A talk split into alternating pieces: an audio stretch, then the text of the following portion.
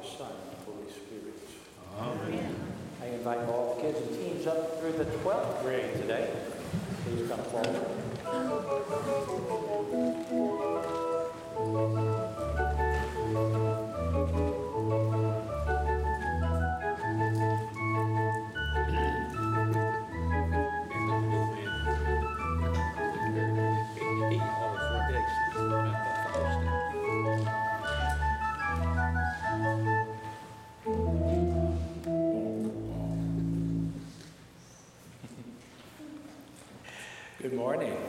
Everyone? Who has who has brothers and sisters? I know you do. You do. You don't. You do. You, you do. You do. You no no No. no. They they don't have bro- they don't have brothers and sisters. I do. I have I have seven brothers and one sister. Two are in heaven, but I have seven brothers and one sister. And I look back on pictures when I was a little boy, 20, 22 years ago. And, and, and, and sometimes it's hard to say, is that me or is that my brother? Or is that my, who is that one? Because we all kind of look alike. You know why? Because we're in the same family. But, uh, you, uh, hmm? We have the same jeans. I don't wear jeans, I wear slacks. Uh, okay. Yeah, but we have the same genes, don't we? And so it makes us kind of look alike. And because we've grown up together, it makes us kind of act alike, right? And so when we look at one another, we kind of see our parents in ourselves. We kind of see our brothers and sisters in ourselves by the way we look and by the way we act. Now, there's a, there's a, uh, no, if I were to, if I were to have a mirror, I see, that's really nice. If I were to have a mirror and I were to put it right here, who would you see? No, facing you. You can see, if I were to put it here, a mirror facing you, who would you see? You. If I were to put a mirror right here, who would you see? Me. Yeah, you too? Me, right? So when you look in a mirror and see yourself, I want you to I want you to remember something. That you see you see Jesus in you too. No. Because there's a there's our second reading today. Okay, I'm going to confess. When you get older, like me when I'm 43, like right now. Okay, I've lied twice. I'm 67. Okay, I'm 67. But when you get older, you get up like two times at night, you know. You know, oh. right? And so one of those times I go back to bed. I was just telling Father Larry before the early service this morning. I said, and so I'll say the first the canticle, the Venite, and then I'll do the Lord's Prayer, and then I'll do the second canticle just to keep my mind, number one, focused on God, but also to keep it from straying so that I don't stay awake for the next two or three hours. And then the second time I get up, I usually do a, a memorization of scripture. And it happens, the shortest one that I know is, is from Philippians. Have this mind among yourselves, which is yours in Christ Jesus, who, though he was in the form of God, did not count equality with God a thing to be grasped, but emptied himself, taking the form of a servant, meaning he's, he came down from heaven to be like us. And he went back up to heaven after he taught us what that means so that we can be like him. And so when we look in the mirror, and as Christians, we should see more of Jesus. When other people look at you in your eyes and deep into your soul, they should be able to see Jesus. When you look at me, you should be able to see Jesus. When I look at you, I should be able to see Jesus. He became like us so that we can be like him. And, and when we act like him, people look at us from the outside in the world and say, wow, those Christians, they are something. They sure know how to love. Now, sometimes we Christians, we don't act right, we don't behave, and, and, and, and we disappoint God because we act like people in the world. But, but God tells us to love like Jesus loved. And so when we do that, people see Jesus in us. And so each and every moment of your lives, every day, It's orange. it is, it's orange, it is. And so every, yeah, so every day I want you to think, how can I be more like Jesus today? I mean, God gave himself up in such a wonderful way to come down to be like us. And then he lived like us, and then he died on the cross for us, and he rose again so that we can be like him forever. Not just in this world, but forever. So think about these things. These are, these are things that you can think about all night long, every time you get up to go to the bathroom. These sorts of things. Okay? Remember, Jesus became like you so that you can become like Jesus. All right? All right. Those of you who want to can get a packet from uh, Dr. Warner over there, and you can color and go sit with your parents or grandparents. Oh, thank you. Pull me up.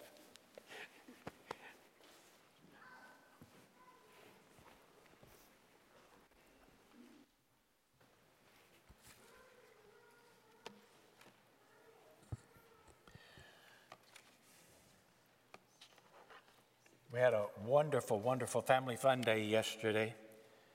And um, great volunteerism. Lots of people did a lot of wonderful things. And, uh, and also because we're just coming off of the summer and because uh, we're just coming off of Labor Day weekend, everybody hadn't decided to start coming back to church yet. And so next week, next week we're going to have a special No Excuses Sunday. And these are some of the things we're going to do. These are some of the things we're going to do. In the hallways outside and in the narthex, the front lobby, we're going to place cots out there the, for those who say that Sunday is my only day to sleep late so they can have a place to lie down and sleep if they need to. No excuse. The next thing we're going to do is um, we're going to have a special section right over there by Mark and Jennifer, and we're going to put in lounge chairs uh, for those who feel that our pews are too uncomfortable so they can sit right over there. And then we're going to have eye drops available for anyone with tired eyes because they stayed up late watching TV or playing games on Saturday night. And then we're going to have steel helmets for those who say the roof would cave in if I ever came back to church. and then we're going to have blankets. We'll furnish those who think that the church is too cold with blankets, and we'll have fans for those who think the church is too hot.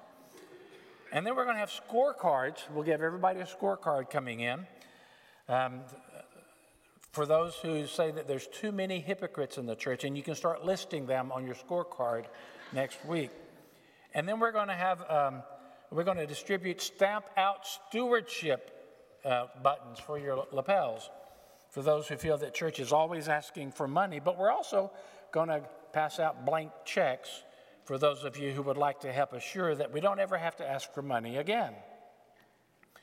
And then over here, a section will be kind of planted with trees and gardens and grass for those who prefer to worship God in nature. And we're going to have doctors and nurses here next Sunday for those who plan to be sick next Sunday.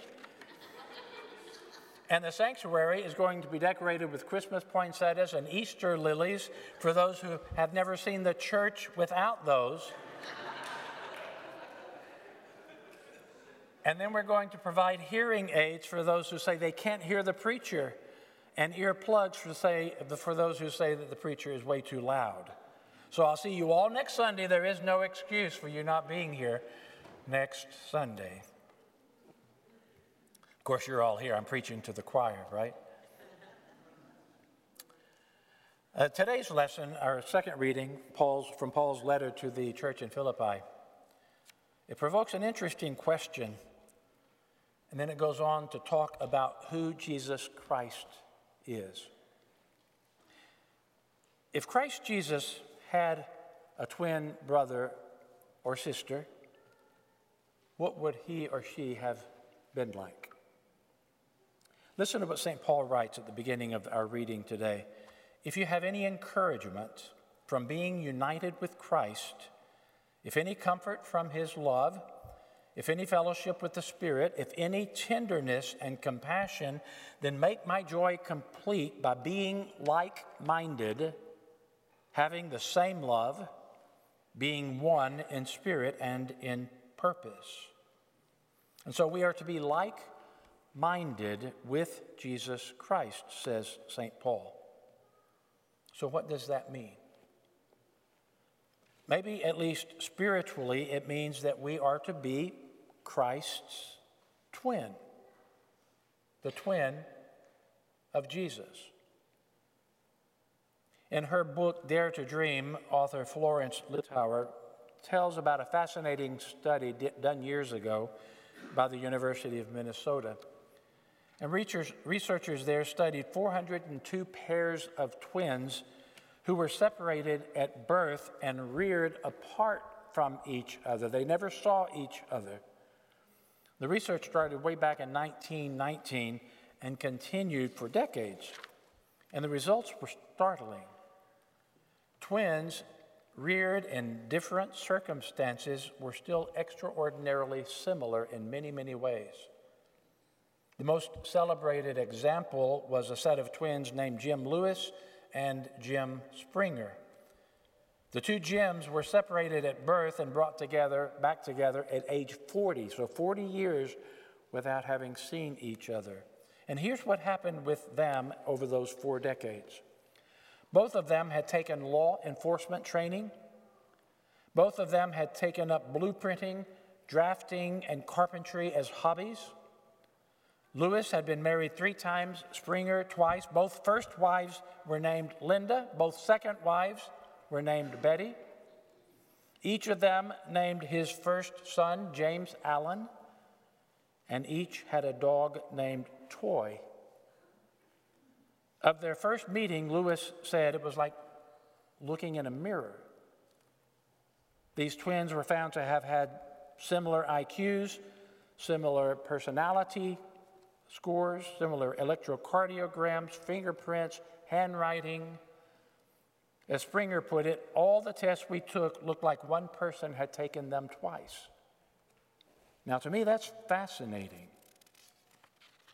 Reared apart, but still almost identical, not only in looks, but in behavior. Now, imagine that if you were a twin of Christ Jesus, reared 2,000 years apart, here's Jesus 2,000 years ago, here you are today, 2,000 years in between, having the same personal attributes. What would that look like? And this is kind of basically what St. Paul is, is talking about when he tells us to be like minded to Christ. If we are his twin, like the two Jims, would we have those same attributes? The King James Version says, Let this mind be in you that was also in Christ Jesus. The same mind that was in Christ Jesus in us. The mind of Jesus in us. Is that possible? I mean, forget how presumptuous this sounds. This is the ideal that we should seek, according to St. Paul, to be a spirit, spiritual twin of Jesus. So, in practical terms, what does this mean? What kind of mind, what kind of attitude did Christ have? And we find an answer by looking once again at our lesson from Philippians this morning. Here we are presented with the story of Jesus as a drama in three different acts. So, in Act One of this drama, we begin even before the creation of the world. Though he was in the form of God, he did not regard equality with God as something to be grasped, as something to be exploited. These verses present Jesus with all the characteristics, all the attributes, all the powers, and the form of Almighty God found in Jesus. Now, as finite human beings, we know very little about that period before the creation of the world, except maybe for a few sketchy references here and there in Scripture. But those few references make it very clear that the Jesus we came to know in the hills of Galilee had long before been involved in the creation of those very same hills in, in Galilee. The one who lived in those hills many, many, many, many years before had created those hills. That's Act One. But the drama continues in Act Two by telling us that Christ gave himself up. He emptied himself of the attributes of God and assumed human form. Now, if we are to be spiritually twinned to Christ, this second act is what we need to pay attention to. But first, let's ask how could Jesus empty himself of his divine powers and still be divine?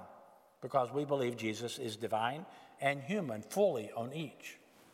So, how can he empty himself of his divine powers and still be divine? Well, let me give you an analogy. And I think of how I've played golf with my son Nicholas over the years. And now it, my grandson Elijah, great golfer, goes to all the tournaments, 12 year old son.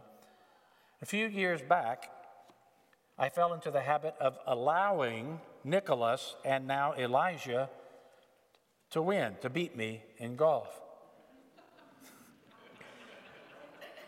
It would have been no fun for either of us if I had beat them every single time we played together using all of my more adult strength and power. Huh? Counting your lies this morning. Okay, you count my lies. so, what I did was I gave up some of my own power, some of my distance in driving, so as to allow them to beat me from time to time. And I guess this habit has continued to the present day because they still beat me most every time I play. So, in other words, for the sake of my boys, I emptied myself of my adult power. The power was still mine, but I chose not to use it. Now, remember, this is only an analogy, and again, it may or may not be true, but because the truth is, they really do beat me almost every time I play. And I have a good handicap, but they, they do beat me. Christ emptied himself, taking the form of a slave, of a servant, being born in human likeness. And it is this part of Act 2 with which we are the most familiar. The story opens with the birth of a baby in an out of the way town called Bethlehem with his first cradle being a manger for, for the feeding of livestock. He grew up in this unsanitary mountain village of Nazareth, known only for the fact that nothing good has ever come from Nazareth. It was a normal home. Jesus shared normal duties with his family. He knew how to fill lamps, to trim the wicks. He knew what house cleaning involved. He knew how to build a fire. He knew how to have a fish fry. He learned the trade of a carpenter.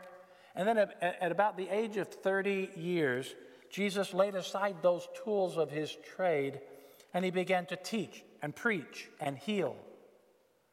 And from the beginning, people reacted to him. Little children, they came running at the music of his voice.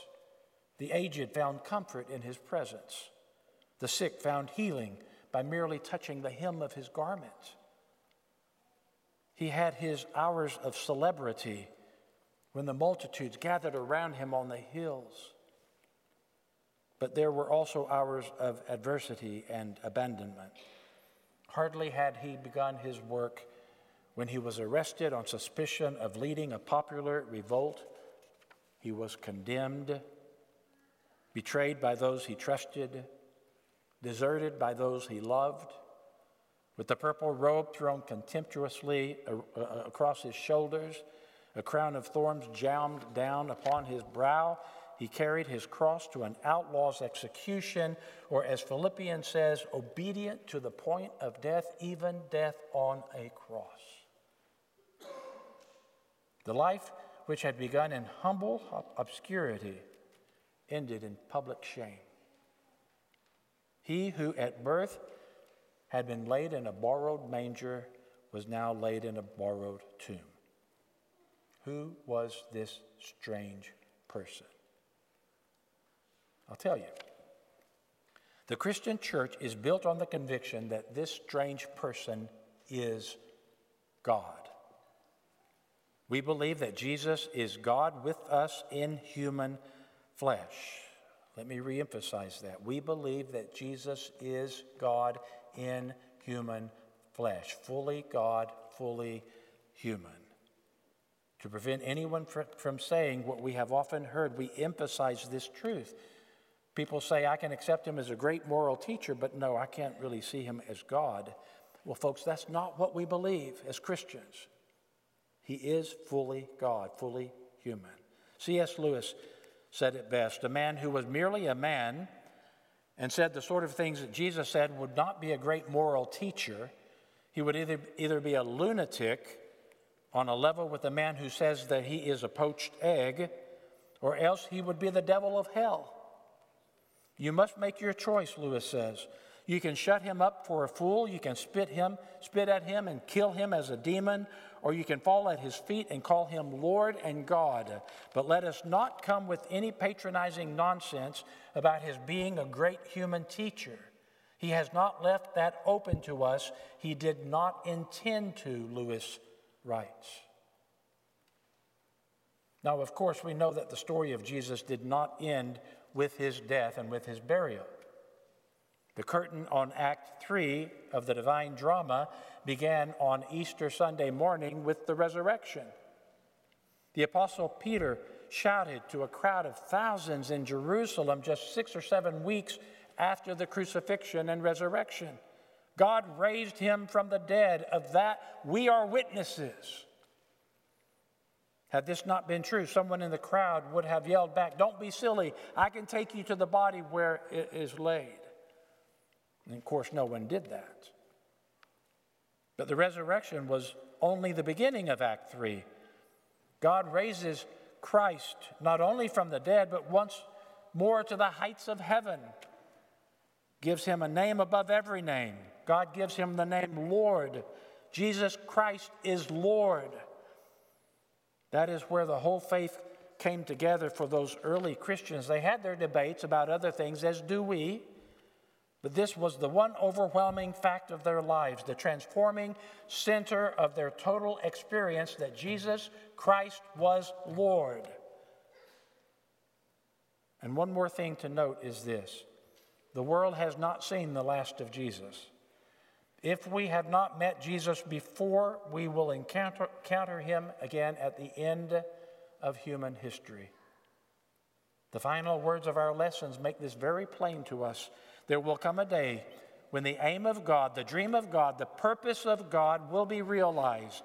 There will come a day when every knee will bow in heaven, on earth, and under the earth, and every tongue confess that Jesus Christ is Lord to the glory of God the Father.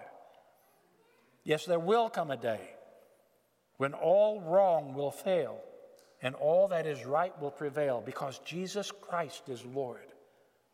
There will come a day when crime will no longer pay because Jesus Christ is Lord. And there will come a day when the principalities and the powers, the rulers of the darkness of this world, will reluctantly declare that Jesus Christ is Lord. There will come a day when sin will no longer have dominion over anyone, and we will be able to shout together, Jesus Christ is Lord.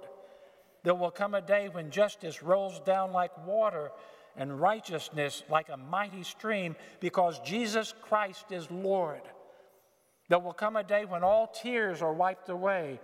There will be no more sorrow or pain or crying or death because Jesus Christ is Lord. There will come a day when all of God's children red, yellow, black, and white, will join in one mighty chorus and sing together Jesus Christ is Lord. Lift up your heads, friends, because Christ Jesus died for you and for me. And this same Jesus, whose name is above every name, calls us brother, calls us sister calls us friend. So let this mind be in you that was also in Christ Jesus. In the name of the Father, and of the Son, and of the Holy Spirit.